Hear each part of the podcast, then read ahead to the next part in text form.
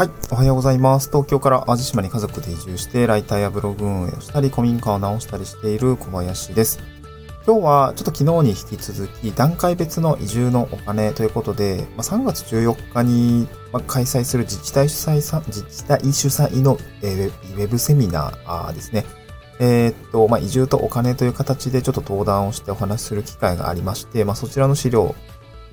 を、まあ、せっかくこさえたので、ちょっと音声にもしておきたいなと思いまして、今回は段階別の移住のお金、移住、移住中っていうんですかね、まあ、引っ越しに関してですね、あの、こんな形のところにお金がかかるよということで、まあ、3つご紹介をしたいなと思います。まあ、あと金額もですね、僕こんなぐらいかかりましたというところをご紹介したいなと思います。えー、段階別の移住のお金、移住中ですね。まあ、まさに引っ越しの場面でかかるお金なんですけど、一つ目が家財の引っ越し費用。これはまあ想像に難くないと思うんですけど、家財の引っ越し費用ですね。うん。で、二つ目が引っ越し当日の移動にかかる費用ですね。まあ、まさに交通費という形でお金がかかってきますが、どれくらいお金がかかるのか、みたいな。あとね、あの、ちょっとね、スケジュール感的なところも注意が必要なので、えー、ここはご紹介をしたいなと思います。で最後三つ目が引っ越し前後の宿泊滞在する費用っていうことで、あの、遠方の場合結構こういったとこにもお金がかかるのと、あと、子連れの時も結構実は大変みたいなところがあったりするので、ちょっとご紹介、苦労話もご紹介をしたいなと思います。はい。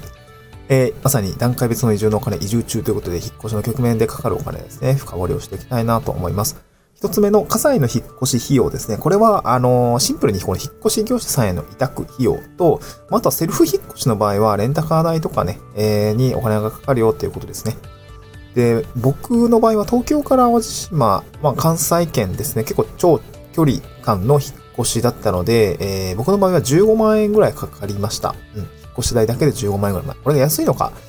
高いのかって言われると、あまあ割と抑えた方かなと思います。あのー、僕が引っ越してる時って、あの、4月上旬のめちゃくちゃ繁忙期だったんですね。僕誕生日が4月12日なんですけど、に、まあ、ちょっと、あの、言うてもずらしたんですけど、まあ、ちょっとその、契約的に、次の仕事の契約的にね、あの、4月1日から 仕事やんないといけないんだけど、まあ、めっちゃずらしたんですけどね。あの、それでもやっぱ4月上旬の繁忙期ってめちゃくちゃ金高いんですよね。引っ越し業者大手の価格ってめちゃくちゃ上がるじゃないですか。で、この開きがすごく大きくて、もう、まあ、ちょっと僕もブログに書いたんですけど、あの引っ越し大手だとね、もう本当になんかに、えっ、とね、33万とか、高みたいな。一給料1ヶ月分ぐらいでいいちゃうみたいなぐらい高すぎて、いや、ちょっと、みたいな感じで、まあ、相見積もりをまず、ちゃんと取って正解だったんですけど、25万とか33万とかね、やっぱ高いなと思ってたんですけど、まあちょっと掘り出し、まああの、一括見積もりに出して、連絡くれた方、連絡くれた業者の方と、まあちょこちょこ連絡をして、あの見積もりを取ってきてもらったりとか、まあ相見積もりもしてるんです。だから一番安いとこがいいなと思ってます、みたいな感じで、あの、進めていったら、あの、15万ぐらいでやってくれる、まあこれ個人事業主さんの引っ越し業者さんですね、これ、あの、なんていうの？豆粒運送さんって僕もブログに 書いていて、で、なんかね、豆粒運送さんをね、僕のブログから紹介して使ってくれた方と、なんか僕も連絡す、る取る機会がなぜかあって、で、そしたら、豆粒運送さんの社長さんめちゃくちゃ感謝してましたよ、みたいなこと言っていて、あの、あありがとうございます。僕に報酬が入るわけじゃないんですけど、みたいな 感じでね。えまあなんか直接アフィリエイトやってくれたらいいな、やってくれたらいいのにと思ったんだけど、まあそういうわけにもいかなくて、シンプルにいい人みたいな 感じなんですけど、まあ、すごく安かったんですよね。穴場業者さんとの価格差と、大手の、あの、引っ越し業者さんの価格差ってすごく大きかったですね。まあ、15、まあ、18万ぐらい差があって、まあ、実質僕15万ぐらいでいて、なんとか落とせたので、まあまあ、良かったかなと思います。まあ、まあ、もっとね、ぐっと安くできること、安くできるよとかね。まあ、あとね、中距離とかの引っ越しだったら、まあ、セルフでもいいんじゃないのかなと思いますね。まあ、普通にレンタカー借りて、積んで、まあ、に、に、人積みして荷ほどきするっていうところで、まあでも、子連れとかだともう無理だよね。子連れとかだと無理。親戚に手伝ってもらうとかじゃないとしんどいかな。うん。ここの費用はね、まあ手間を取るのか、まあ普通に業者に任せるのかなとかね。えー、まあパソコンとかさ、テレ、大型テレビとかの運搬で結構気使いますから、まあ、あのー、引っ越し業者さんにお願いしちゃってもいいんじゃないのかなと思います。で、まあ大手の場合だと家財保険とかもついているので、あの、そこら辺は安心なのかなと思いますけど、まああまり高価な、言ってもまあテレビね、今も3万あればね、何インチとかで使えると思うんで、まあ安く抑えたい人はしっかりあいみつを取ってやるのに、やるのがいいのかなっていう感じですね。うん。はい。二つ目、引っ越し当日の移動にかかる費用ですね。えー、これまさに交通費なんですけど、あの、引っ越し、遠方ですね。僕の場合は東京から淡路島って結構長距離圏への、えー、移動だったので、えー、転出元の物件の鍵の引き渡し。僕の東京都東村山市の物件をですね、えー、鍵引き、午前中に引き渡して、もう急いでこう、新幹線乗って、向こうに行くんだけど、向こうに行くんだよね。向こうに行くんだけど、えー、っとね、転出先の物件の鍵の引き取りも必要じゃないですか。で、これがね、なんかね、僕もね、全然把握してなかったんだけど、その、転出先の物件の鍵を引き渡しを、まあ、荷物一旦朝一で送り出して、まあ、朝10時ぐらいに、あの、段ボールとか全部入れ終わって、で、空っぽになりました。で、鍵を不動産屋さんに返すんですね。で、で、それが昼ぐらいで、で、急いで新幹線乗って、3時間ぐらいで着くじゃないですか、現地。で、言ってもでも荷物はそんなすぐ簡単に早く来ないからさ、翌日とかなんですね。で、翌日の朝1で、あの、荷、荷下ろししますって感じだったんですけど、でなると、朝一だと、あの、転出先の物件の鍵の引き取りやってこないと開けないじゃないですか。ね。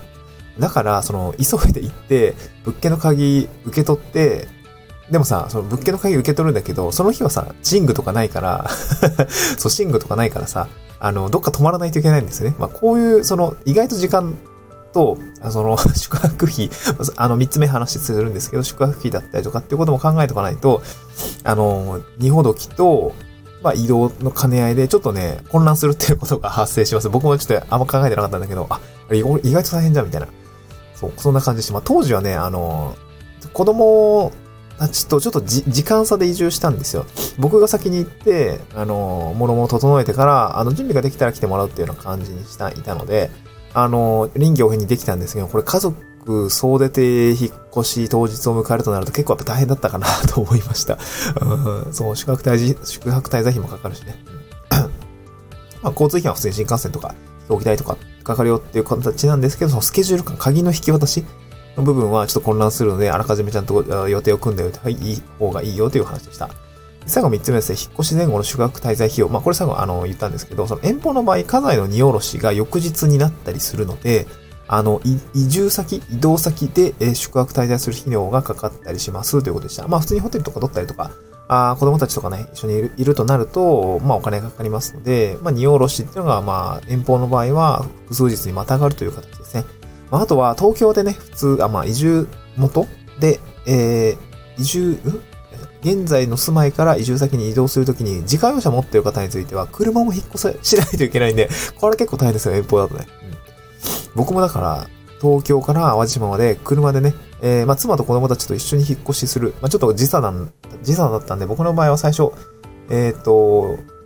単身で行って、えー、いろいろ荷下ろしとか、まあ、バーってやって、で、その後、妻と子供たちを、と一緒に車で引っ越せるみたいな感じだった。二段階引っ越しみたいな感じだったんですけど、まあ、それだとやっぱその、2回目のその、大変、なんていうの、移動の部分大変ですよね。で、あの、結局妻は、うんと、まあ、複数、まあ、ちょっと遊びながら引っ越ししてきたみたいな感じ、なんていうのかな。東京から、えー、関西まで車で行くんだけど、まあ、そんな長距離の運転も結構大変なので、途中途中ね、休みながら、あー、なんか三重に行ったりとか、えー、静岡に行ったりとか、なんかいろいろこう遊びながら引っ越してきたっていう感じで、まあ、それに、それなりに、こう、お金がかかったっていう感じですね。うん。まあ、なので、あそう、意外と移住中にかかる、まあ、まさに絶賛引っ越し中の時にも、えー、いろいろお金がかかるのと、ちょっと一日のスケジュールだったりとか、まあ、子供があいたりした場合は、まあ、結構そのね、子供も体力結構しんどいですから、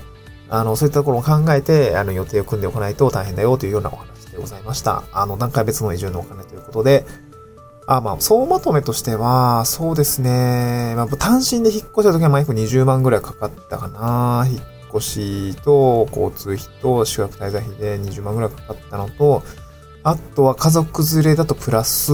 そうですね、多分10万ちょっとぐらい、まあ、なんか総勢多分30万ぐらいかかったんじゃないのかなというような感じですね。まあ、ちょっとこの辺はもう口頭での、セミナー中も口頭での補足になるかなと思うんですけど、そんな感じでございますね。段階別の移住のお金ということで、えー、移住中のお話について、えー、ま、ちょっと解説をしてみました。